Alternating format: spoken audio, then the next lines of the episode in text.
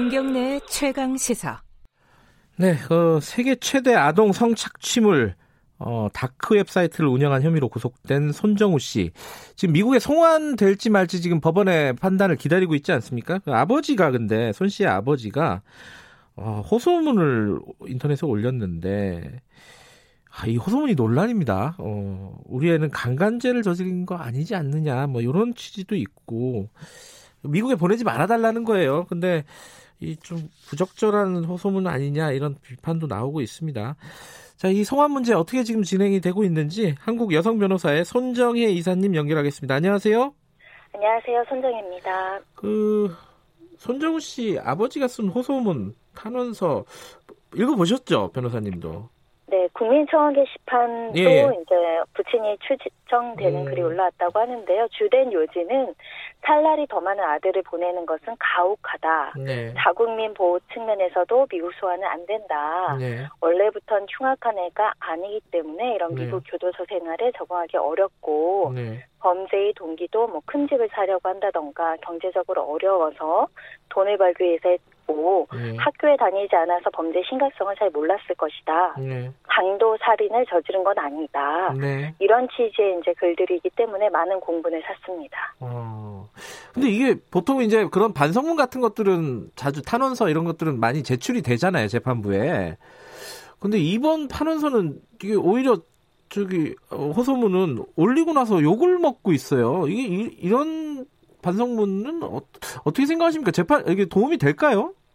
일단은 반성하는 취지가 담겨 있기보다는 네. 자기 합리화, 아들에 대한 정당화, 음흠. 그리고 범죄의 희석화 이런 것들이 적혀 있기 때문에 많은 논란과 공분을 사고 있는 것이고요. 네. 특히 이제 경제적으로 어렵고 교육을 못 받았다, 뭐 이런 취지의 이제 변명이 들어가 있는 것인데 네. 많은 이제 네티즌들이 비판하는 것은 어려운 젊은 청년들 교육을 좀 못 받았다고 하더라도 성실하게 살아가는 사람이 많다. 네. 이런 변명을 하는 것은 사건의 본질을 파악하지 못한다. 네. 차라리 이제 부모된 입장에서 자식 교육 못 시켜서 죄송하다. 네. 자신은 그렇지 않게 하지 않겠다. 음. 그리고 피해자 중심적인 어떤 반성의 취지를 이야기했으면 좋았을 것인데 음. 피해자는 보이지 않고 본인의 아들 걱정이 주된 아. 호소의 내용이 되다 보니까 예. 결국은 범죄자 시각에서 이쪽에 합리화 내용이 적혀 있다. 그래서 많은 사람들의 공감을 사지 못했습니다. 예. 어, 안 그래도 그 유튜브에서 한 청취자분이 피해, 이게 살 날이 많이 남았다고 아버지가 그랬잖아요, 아들이. 근데 네. 피해자는 더 가혹한 삶을 살고 있다. 이런 말씀을 보내주셨네요. 예, 근데 지금 그 이걸 올린 이유가 이 아들이 지금 그러니까 손정우 씨가 미국에 송환될 가능성이 있지 않습니까? 지금 이제 법원에서 판단을 해야 되는 부분이죠, 이거는. 오늘 19일 날 이제 공개 재판을 한다라는 것이고요. 이미 네. 이제 구속되어 있고 예. 한 차례 구속 접부심을 그 손 씨가 신청을 했지만 기각된 상태입니다. 음, 네. 법원에서 인도 결정을 내리면 법무부 장관의 승인을 받게 되고요. 예. 미국에서 직접 데리러 한국으로 옵니다. 그래서 네. 미국 법무부가 이제 이송을 해 갈 것인데 예. 현재로서는 구속 접부심을 기각했다라는 측면에서는 범죄인 인도 대상이 될 음. 여지가 굉장히 있다라고 보셔야 예. 될것 같고 예. 이미 미국 법정에 아홉 개 혐의로 기소된 피고인의 신분이거든요. 예. 미국에서 이제 재판을 열어야 되는데 피고인이 없으니까 소환해 달라라는 게 범죄인도 심사 결정인데 네. 아마 2개월 안에 결정을 내려야 되다 보니까 네. 5월, 어, 6월에는 결정이 날 것으로 예상이 됩니다. 그 궁금한 게 두 가지인데 하나는요 먼저 형량 문제예요. 이 아버지도 그 손 씨의 아버지도 이렇게 얘기를 했어요. 미국에서 100년 이상 실형이 나올 가능성이 있다. 근데 실제로 그럴 가능성이 있다고 보십니까, 변호사님은? 어, 가능은 합니다. 왜냐하면 현재 음. 그 아홉 개 혐의로 기소가 됐는데 네. 일부는 국내에서 처벌받은 혐의랑 네. 중복될 수 있다라는 논란이 있어서 그거는 이중 처벌 때문에 문제가 돼서 뺄 수 있는데 네. 미국 반입 목적으로 반입을 했다는 그 범죄만 따지더라도 징역 15년에서 30년 형이 처해질 수 있고요. 예.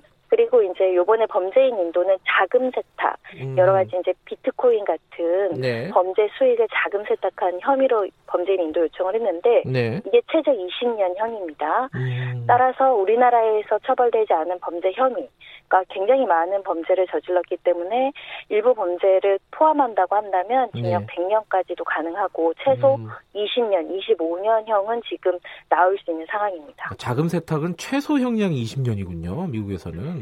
네. 와. 최고 20년 형이라고 말씀드릴 수 있고요. 다만 이제 미국반인 목적으로 수출인 목적으로 음란물을 제작하는 경우에는 형량이 굉장히 높기 때문에 예. 이 부분이 적용된다라고 한다면 중형은 불가피합니다. 아, 아 자금 세탁은 최고가 20년이라고요? 네. 아, 예, 제가 잘못 알아들었네요. 예, 그리고 아까 이제 이중 처벌 얘기하셨는데 이제 한국에서는 지금 1년 6개월 형을 살고 나온 거예요, 사실은. 그죠? 그거 형은 끝났는데 이런 아동 관련된 음란물을 제작하고 이 이런 죄는 어 미국에서는 처벌이 안 되는 건가요, 법적으로? 이제 이중 처벌 때문에?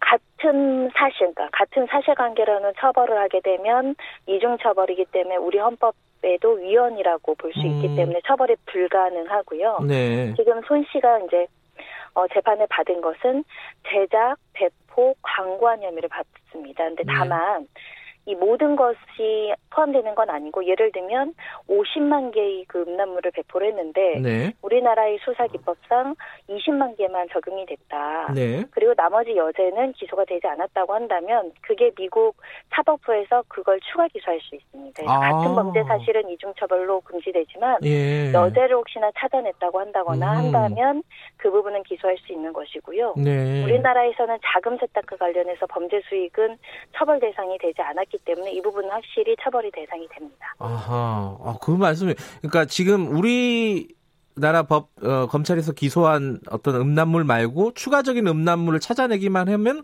어 그럼 제목은 같아도 기소를 추가로 할 수 있고 형량은 더 늘어날 수 있다 미국에서.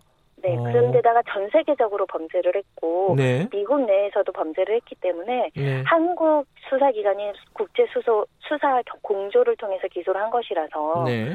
중첩되는 부분이 일은 많을 수는 있는데 그 이외에 네. 우리나라에서 재판을 받고 그 이에 미국에서 찾아낸 여죄가 있다고 한다면 추가 음. 기소가 음. 가능한 상황입니다. 그러면 미국에 만약에 송환이 된다면요. 송환이 돼서 어, 미국에서 기소가 되고 재판을 받아서 만약에 형을 받으면은 미국 감옥에서 살게 되는 거예요? 아니면은 한국으로 다시 올 수 있는 겁니까? 어떻게 되는 거예요? 그 절차는? 원칙적으로는 미국 재판부 사법관 할에서 재판을 받았기 때문에 형 집행도 미국에서 해야 되고요. 네. 아주 예외적으로 우리나라에서 다시 이제 인도 요청을 하는 경우들이 있습니다. 음. 그런 경우에는 우리나라 교도소로 이송될 가능성이 있는데 네. 지금 범죄인 인도 결정을 내려서 우리나라에서 추가 기소하지 않고 네. 미국 법정으로 인도한 범죄인을 또다시 국내로 송환할 가능성은 낮은 상황이라서 네. 현실적으로는 미국 교도소 생활을 해야 됩니다. 음, 이게 그 지금 범죄인 인도 송환을 판단하는 재판부가 있을 거고 거기에 이제 반성문이나 탄원서가 들어갔을 거란 말입니다. 근데 지금 최근에 뭐 엠번방 사건 같은 경우도 이런 범인들이 어, 피고인들이 어, 반성문 같은 걸 제출해요. 근데 이런 것들이 형량이라든가 뭐 이렇게 사법부가 아, 재판부가 판단을 하는데 영향을 많이 줍니까? 이런 반성문, 탄원서 이런 것들이? 근데 사실은 형사 피고인, 특히 구속된 피고인이 반성문을 제출하지 않는 피고인은 없습니다. 아, 그래요? 모든 음. 피고인이 내기 때문에, 그리고 네. 그것이 진실한지 여부를 사실 재판부가 판단하기 굉장히 어려워서, 네. 가명의 요소로 볼 수는 있지만 절대적이지도 않고요. 예. 판사님들도 아는 것이 반성문을 대필해주기도 하고요. 네. 교도소 동기들끼리 서로 서로 써주기도 예. 하고 아이디어도 줘서 예. 그말 그대로 이제 반성한다라고도 보기도 어렵고요. 네. N번방 공번 같은 경우 는 재판부가 이런 반성문을 안 내는 게 낫다라고 이야기한 것은 네. 피해자한테 미안하다는 것보다 나로 음. 인해서 우리 가족들이 너무 피해를 받고 있다. 음. 이런 문구들은 사실 아직도 자기중심적이고 가해자 중심 중심적인 사고를 음. 드러내는 것이기 때문에 네. 그런 건 오히려 역효과가 날 수도 있습니다. 알겠습니다. 어, 이게 뭐그 재판부의 판단을 일단 기다려 보고요. 송환이 된다면은 미국의 재판부 얘기도 저희들이 관심 있게 좀 봐야 될 것 같습니다. 오늘 여기까지 들을게요. 고맙습니다. 감사합니다. 네, 손정혜 변호사였습니다. 김경래 최강 시사 1부는 아 1부가 아니군요. 오늘 5월 7일 여기까지 하겠습니다. 아, 아까 강도 강간 아니라 그랬는데 이게 정신적으로 살해한 거 아니냐 이런 의견도 있으시네요. 자, 너, 내일 아침 7시 20분에 다시 돌아옵니다.